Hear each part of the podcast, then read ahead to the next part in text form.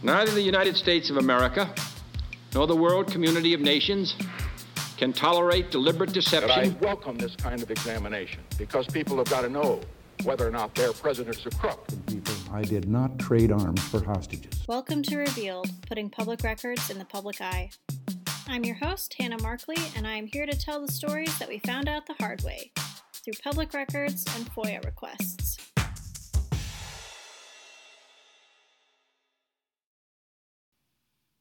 For today's story, I talked to two people that work at two organizations dedicated to fighting government overreach. I talked to Oliver Dunford at Pacific Legal Foundation and Peggy Little at the New Civil Liberties Alliance.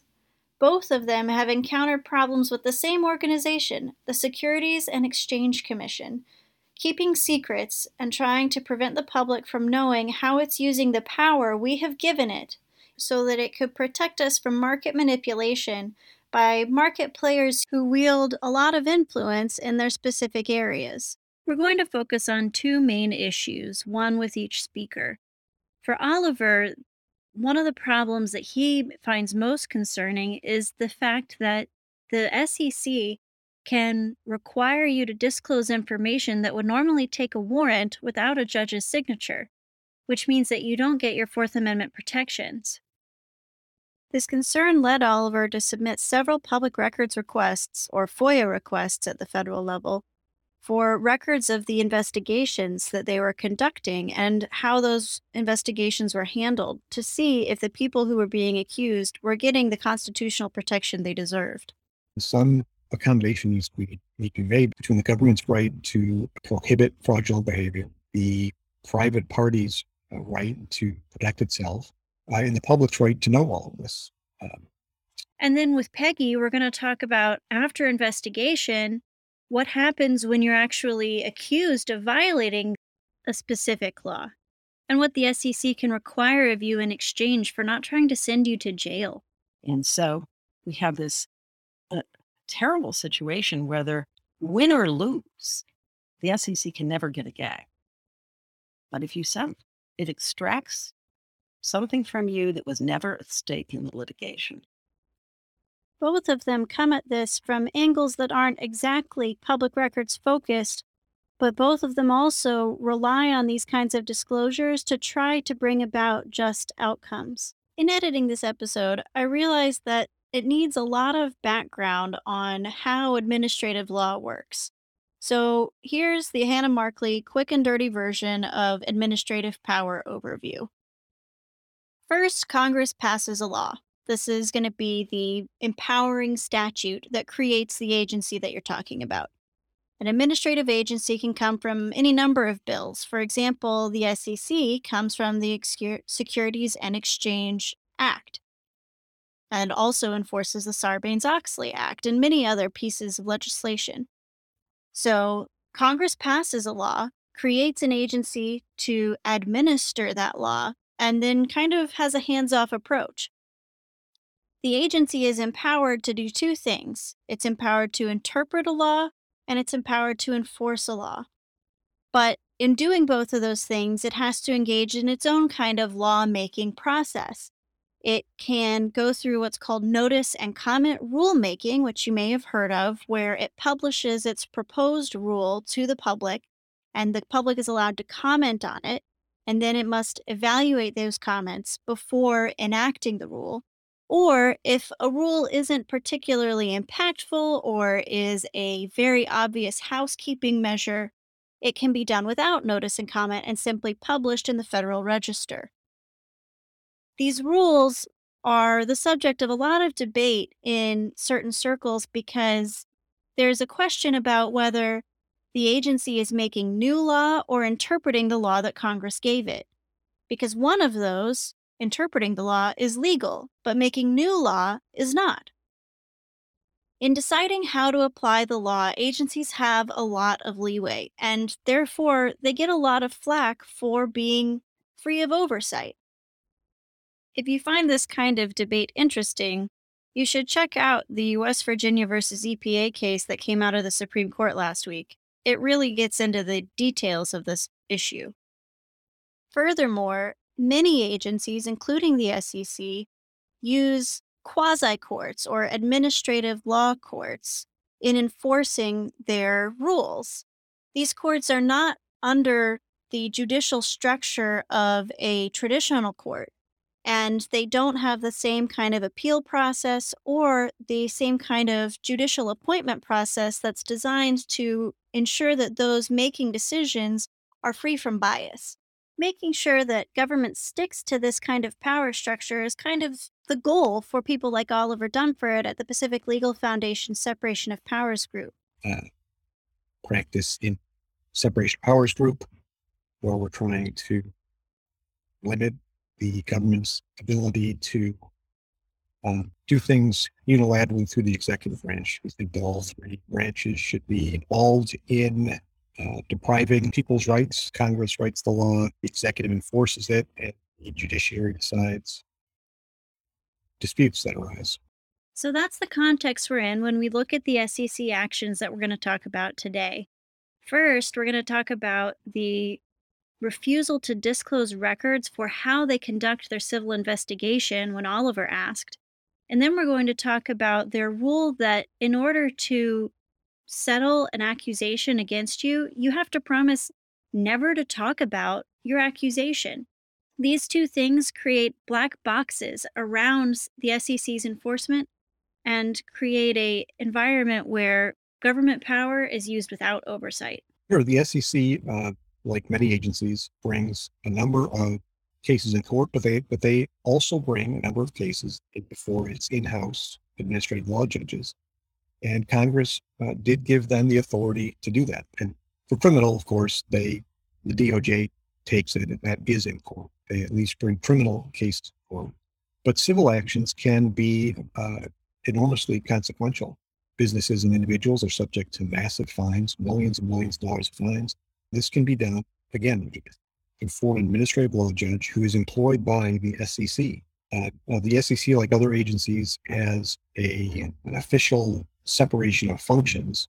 And so the ALJs and the staff that work for the ALJs supposedly are separated from the enforcement division of the SEC.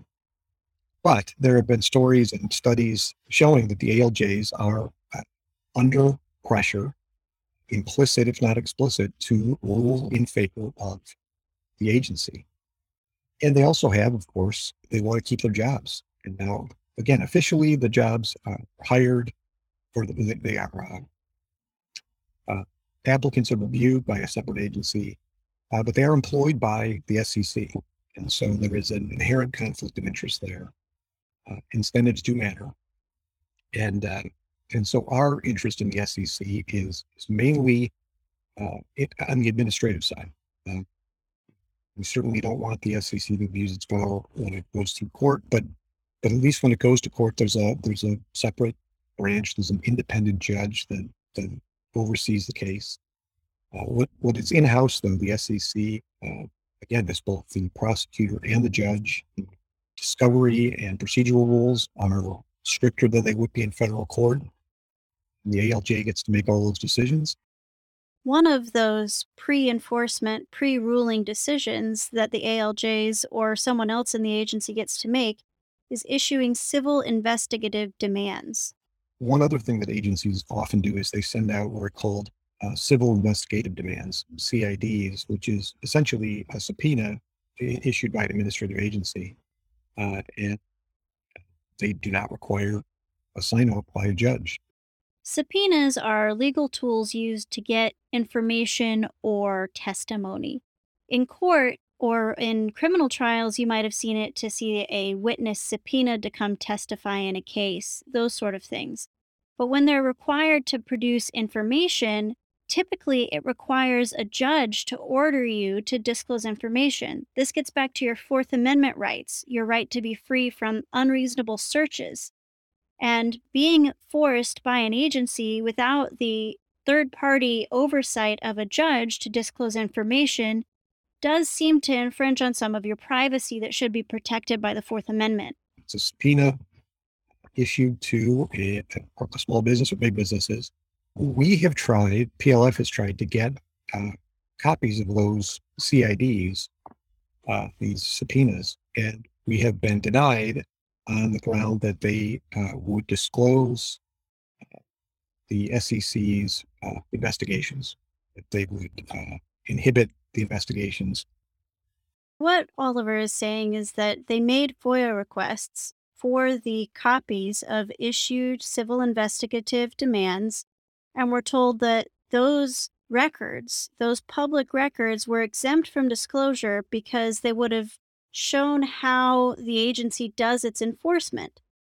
This is one of the exceptions to FOIA, but it is used when something being disclosed might prevent the investigation from finding real facts. In this case, the civil investigative demands have already been issued to the party that was accused. So the people that could change things or hide things based on those demands already have the documents in hand, which makes it seem like a silly way to reject a FOIA request.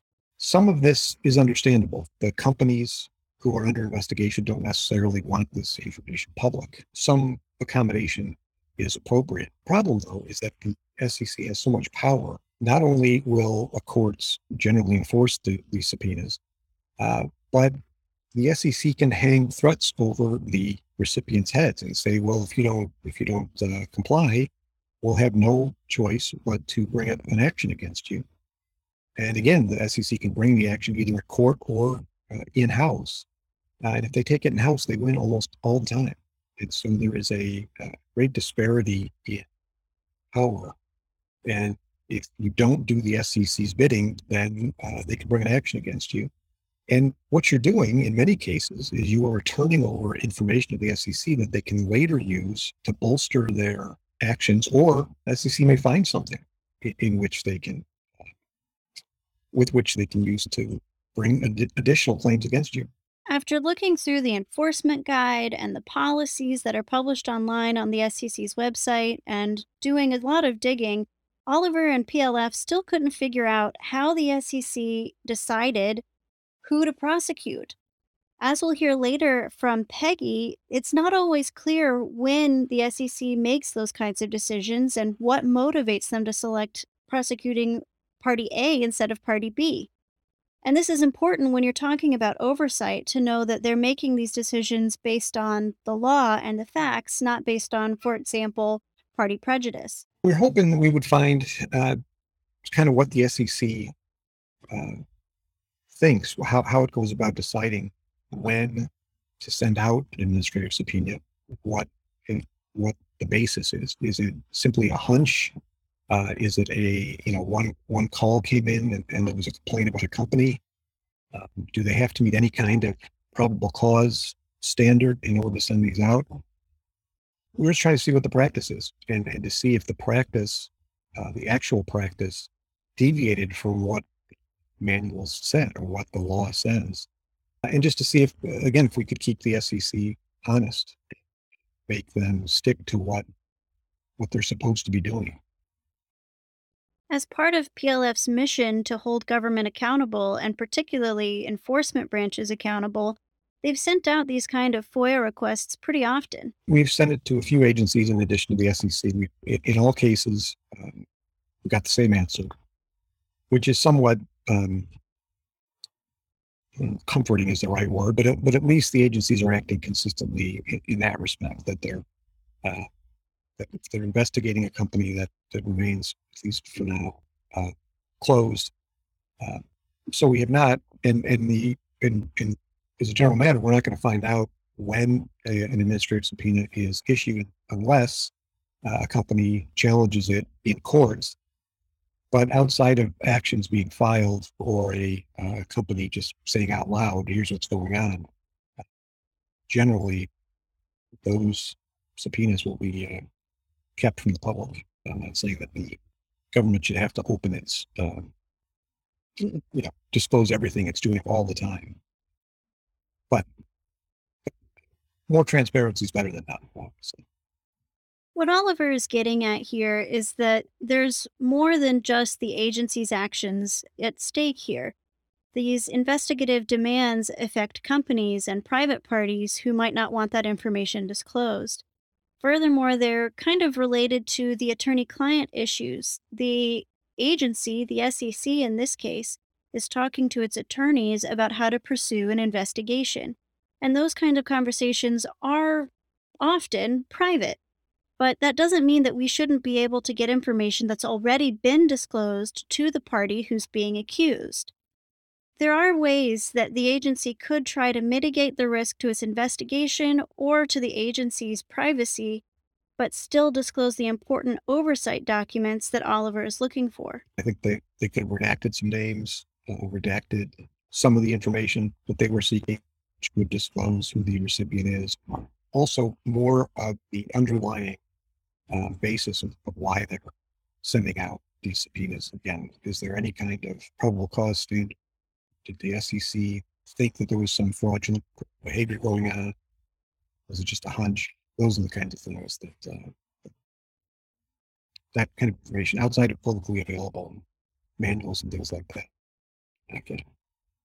And so the goal here uh, is to make sure that the SEC, which does have a role to play, ensuring regulated parties don't break the law. Uh, but the agencies themselves can't break the law while they're doing it. Uh, and if everyone should be subject to the same rules, but when it's just a uh, the government's engaged in a fishing expedition, and you're asking to turn all kinds of information, which can later be used to incriminate you. Yeah, there's a there's a problem there, and some accommodation needs to be, need to be made between the government's right to prohibit fraudulent behavior, the private party's uh, right to protect itself, uh, and the public's right to know all of this. Um, so the SEC wouldn't let Oliver figure out how they decide who is worth investigating, who's stuff to snoop through. And that's just the beginning of the problems at the SEC. When we come back, we'll hear from Peggy Little about what happens after someone gets charged. Hey, y'all. I hope you're enjoying the show. I got involved with Open Records because of my time on the board with the Washington Coalition for Open Government. WashCog is an incredible organization. They only have one employee and a board of really active volunteers. If you could help support the mission of Washington Coalition for Open Government, I would really appreciate it. See a link in the podcast notes. Peggy Little and the other attorneys at the New Civil Liberties Alliance have done a lot of work on the other issue I mentioned the gag rule that the SEC uses to keep people who have been accused of violating securities laws from discussing the accusation. They represent a man named Barry Romeril who has been unable to talk about the prosecution against him from the early 2000s. Barry was formerly the chief fi- financial officer of the Xerox Corporation, and uh, he'd held other very high positions in international companies as well.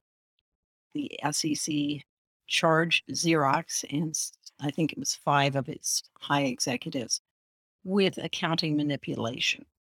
And to be honest with you, I'm not a CPA. And at one point, I probably could have described exactly what was at stake but essentially it's smoothing out your profitability data.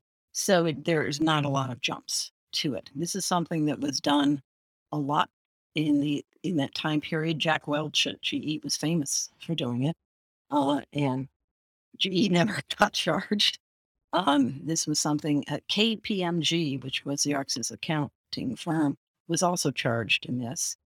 If you read the literature that was coming out around this time, it was described as a sea change in SEC enforcement.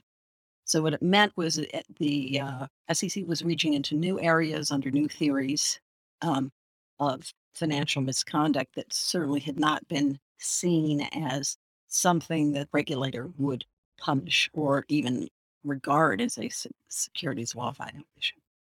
This is an example of an administrative agency trying to interpret its empowering statute, here the Securities and Exchange Act, and coming up with changing ideas of what the law means over time.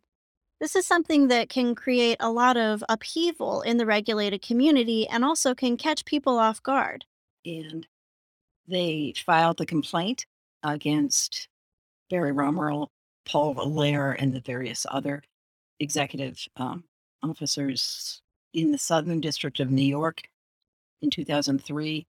And about eight days later, the settlements and paperwork was filed. So this was not a case that was litigated, it was investigated. There was obviously some negotiation about what the nature of the charges would be. And Xerox, as too many companies do, in my opinion, agreed to pay multi million dollars uh, to get the SEC off its back and to move on. None of the companies like to pander an SEC investigation. So the SEC created this new category of misconduct without giving any warning to the regulated community, like Xerox or other large corporations, that it was something that could get them into trouble. And right off the bat, they went after Mr. Romeril and the other leadership people at Xerox. There was this sea change in 2003 when Mary Jo White became head of SEC. She talked about having a regime of um, really aggressive enforcement. And you see that um, certainly post 2008, there was a lot of that going on as well. Uh, it does make a difference um, what uh, SEC chairman or commissioners are in charge at the time, and they disagree amongst themselves as to what constitutes a securities law violation as well. This gets back to Oliver's concern about making sure that the government is following its own rules to produce consistent rather than arbitrary outcomes. The one one concern about government is when it doesn't follow the rules, when it follows the whim of um, particular individuals who are running things. Justice Scalia mentioned this in his famous Morrison versus Olson dissent, quoting from the Massachusetts Constitution that we want to be a nation of laws and not of men. Uh, and if we're not a nation of laws, then we are subject to whim and to arbitrary rule. So, if there is disagreement on whether or not an action is a violation, and it hasn't been proven to be a violation in any court, but maybe is the whim of a new SEC director, what would make a company decide to take a settlement instead of to fight it? Well, certainly being under investigation by the SEC involves uh, bad publicity. It affects the stock price. It distracts the executives from their other duties. And the exposure is very high. It's very easy to um, bring a case and convince a jury that, you know, these large corporations are up to no good. And the costs of defense are enormous. In some of our briefing, in Mr. Romeril's gag case and other gag cases, we have uh, shown that under a 2015 study, the average cost of defending an SEC enforcement action runs into the millions of dollars, and that does not even count the um, pre the investigative phase, the pre-enforcement phase. So it's a very uh, heavy burden most companies prefer to exceed and pay the fine and move on. And I spent the first 20 or so years of my career representing, amongst other things, uh, Fortune 50 companies. And I can tell you the rush to settlement is very much built into the corporate culture. Another factor that often pushes parties to settle when they're accused by an agency like this is the fact that the agency often controls the court that you're heard in. You remember how Oliver mentioned earlier that sometimes the prosecuting agency can choose to go through an administrative court? What that really means is that the judge in the case is also employed by the agency, which means that it's hard to imagine there isn't at least some bias in the court. We think that uh, that process itself is problematic when you have a an agency acting as both prosecutor and judge. Uh, and then when you get to the appeal, when you finally are allowed to appeal an adverse decision by an agency to a court, the court has to defer to both the law uh, as found by the agency and found the facts as found by the agency. And so, um, in all these cases, we think that the government should uh, certainly has a role to play in prosecuting fraudulent behavior uh, but they have to do it through the proper channels. So there's pressure to settle both from the corporate culture and from the fear related to actually litigating the case and how bad that could be. Plus, there's the publicity issue. That's where the second limit on transparency comes in the gag rule that Peggy and NCLA are fighting.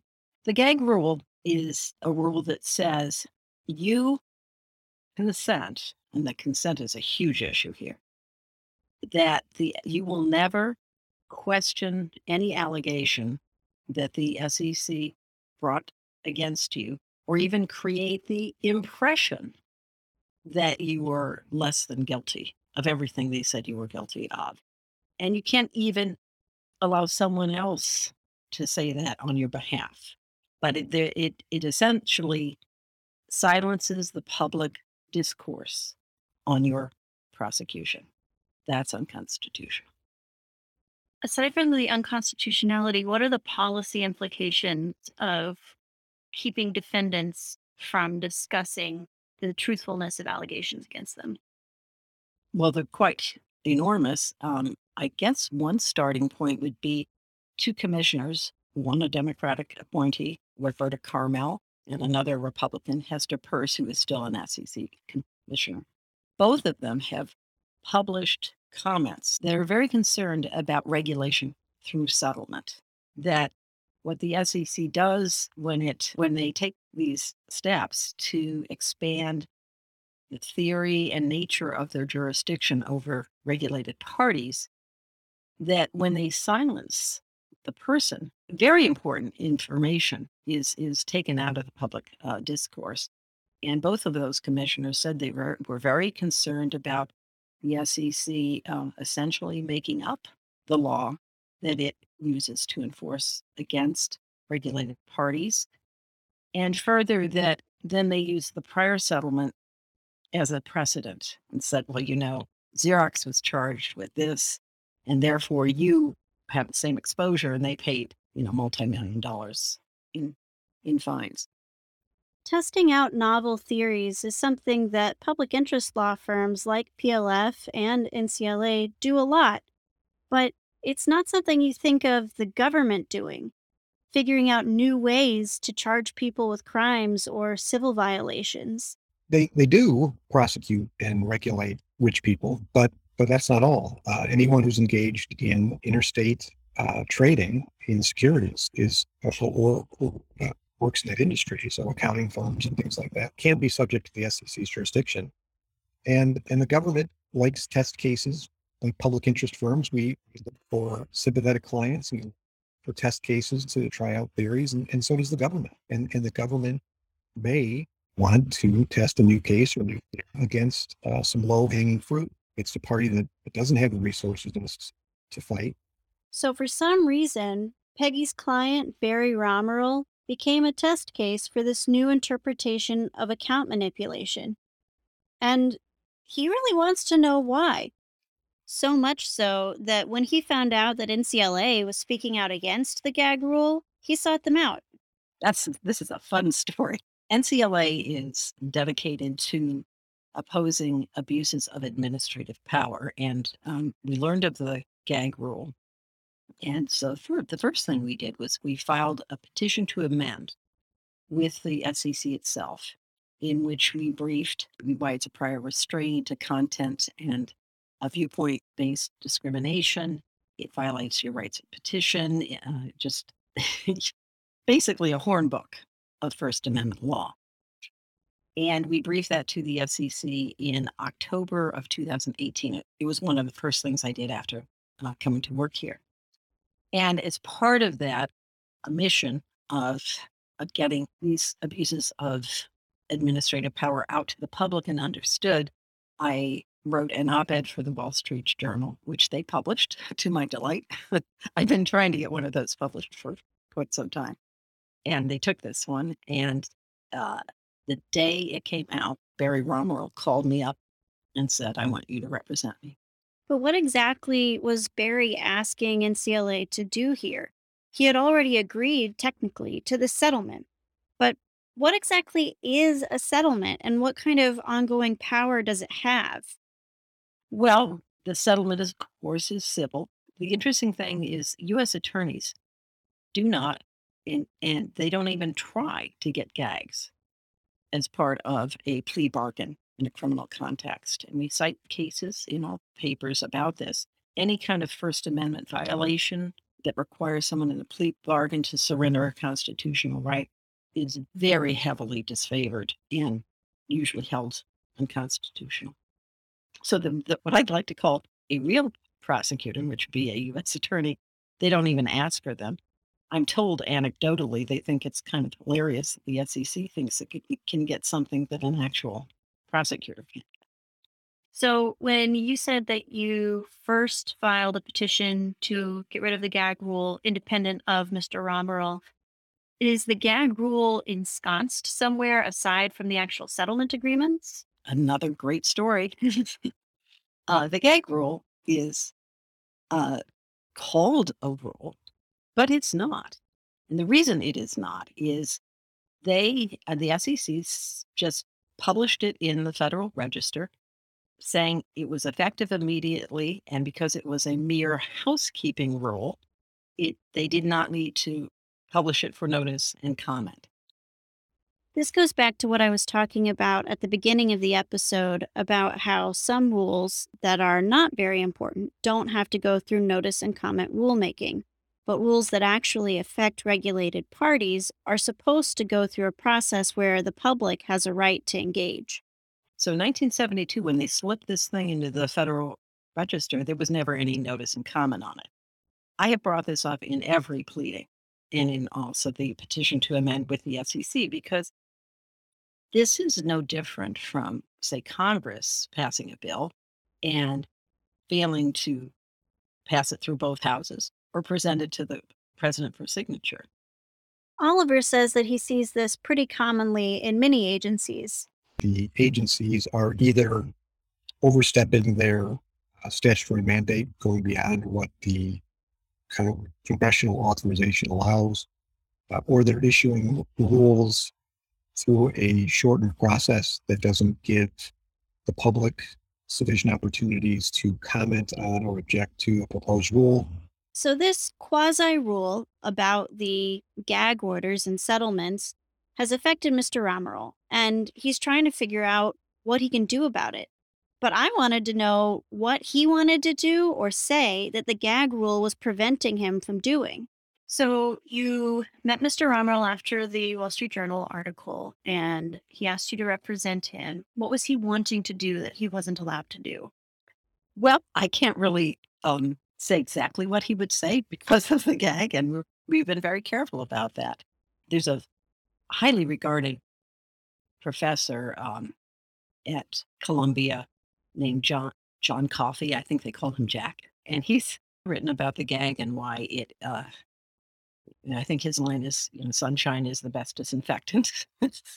so the gag is also under academic criticism. Did you make any public FOIA requests to the SEC about how they handled investigations or pre-enforcement action related to either the the underlying issue of the account manipulation or the gag rule use?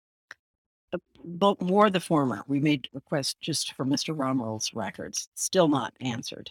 Um, and they, of course, claimed that they were archived because it was 2003, which was a long time ago. And then during COVID, they said that nobody could go over to the archives. Um, and we're still in a stalemate on that.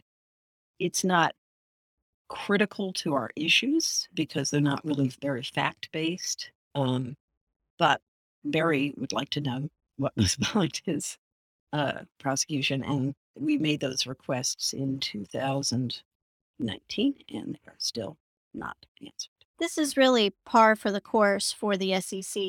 They have a D minus for their FOIA responses with the Government Efficacy Project and are generally regarded as one of the worst responders when it comes to FOIA requests. In, in a criminal proceeding you can write a book thereafter and say the government's case against me didn't hold wa- water.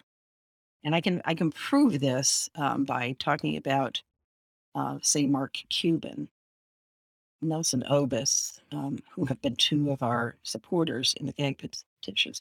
They both were wealthy people who could afford to fight the SEC through trial and win. So anybody who wins against the SEC can speak. Here's what's crazy. If you lose and you go to prison. You can also write a book. And I uh, commend to your listeners two recent books, one by Rajat Gupta, and the other by Raj Rajaratnam, who were both associated with Goldman Sachs. There was an insider trading allegation. Both of them were convicted by juries and did time in prison. They have both published books. They are being interviewed by Andrew Ross Sorkin on uh, Squawk Box, the NBC, and they're saying that the SEC's case didn't hold water. They're denying the al- allegations, which they are free to do under a case called Simon and Schuster versus the New York State Crime Victims Board. And that case, which is a U.S. Supreme Court case, says just because you've been convicted of a crime does not mean you can't speak about it. And so we have this uh, terrible situation whether win or lose, the SEC can never get a gag. But if you sell, it extracts something from you that was never at stake in the litigation. And that's the core misunderstanding that the SEC has about its powers. Peggy feels very strongly about the procedural issues that happen when you settle out of your case instead of fighting it. There's a lot of constitutional law about the rights you have if a cop pulls you over and charges you with a crime, or any number of other things that you've seen on TV about going to court, your right to call witnesses, but you lose all that in a settlement. You waive a right to a hearing. You waive your right to appear before a judge on the settlement. You waive your First Amendment constitutional rights. And you also make all these statements in your quote unquote consent that says, and I've not been threatened or in, in any way forced to sign this consent, and I wasn't threatened with criminal proceedings. That is routinely untrue. Uh, in fact, uh, people in Mr. Romeril's situation are threatened with criminal prosecution all the time. And it, just because they sign a consent form, which is drafted by the SEC that says they weren't, doesn't mean that they So NCLA and Mr. Romeril are arguing that the consent to the settlement agreement wasn't really consent and that it wasn't really legal for the SEC to demand this prior restraint on his speech, on Mr. Romeril's speech. And so the NCLA attorneys challenged the gag order portion of the settlement agreement in court in the Southern District of New York. The judge who issued it, of course, seemed um, offended. I would say, it just in the in the nature of the opinion, it was very dismissive. Said he agreed to it. The court opinion went on and on about how Xerox was, you know, this important case, the largest civil settlement uh, of its time. And the judge seemed to think that this was very uh, impressive and it's not something that you should be disturbing 16 years later.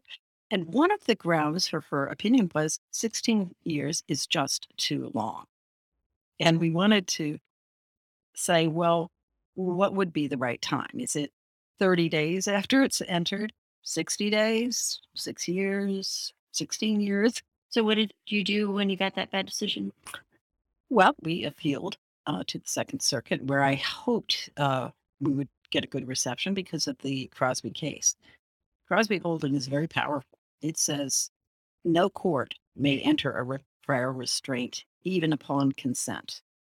But remember, uh, the courts of appeals are filled with former prosecutors and also filled with people who, as district judges, probably entered such orders themselves. So I think the traditional discomfort bled through in the Second Circuit opinion. What rationale did they give for why they think that this is a legitimate practice? Uh, one, they uh, say, well, he agreed to it. He had notice and an opportunity to be heard, which is not true. The consent itself says you don't get that. And two, that you know, he's bound by his own agreement. So what you have is just what's called an intra-circuit conflict um, that's been pointed out to the Supreme Court. We also feel that the um, decision of Romeril is also in conflict with the law of several circuits, um, including the 11th, the 6th, the 4th, and the 9th. So we have a lot of uh, circuit conflict, which is the sort of thing that does get you cer- certiorari at the United States Supreme Court. So you asked the Supreme Court to hear the case. We did. We are um, cautiously hopeful. Who else might be interested in the outcome of this case? What kind of practical impact would it have? It has enormous practical impact. I think the thing most visible right now is Elon Musk, who was fighting that in uh, Southern District of New York. What he he did when the SEC told him he was violating the gag uh, provision that he had agreed to a few years earlier, he just moved in the Southern District of New York before Judge Nathan to say, "I want my settlement set aside," and uh, he in he also cited the Crosby case, the earlier case. It's still good law in his reply proceedings. And he has um, appeared as an amicus in support of us, as has Mark Cuban, Phil, Philip Goldstein, and um, Nelson Obus. Uh, These are all people who fought the SEC and won. Had Barry Romeril been convicted of the most heinous crime, say treason or assassination of, of a the highest public official, he could still talk. and I mentioned uh, the two uh, gentlemen who had been convicted by the SEC and by juries, Mr. Gupta and Mr. Rajaratnam. And one of the most poignant moments in Mr. Rajaratnam's appearance on CNBC's Squawk Box is right at the end. He says, But I am still so proud and grateful to be a first generation American. Uh, he said, I disagree with the jury's uh, verdict, but I respect it. And the reason I am so proud and happy to be an American is that I can freely speak and state my case. So there you have it on this 4th of July. Being able to talk openly about what the government does right and what it does wrong is what makes being an American so special to some people. And that's what I hope we can accomplish together. So keep listening to Revealed, and I look forward to telling you more stories we found out the hard way. See you next time.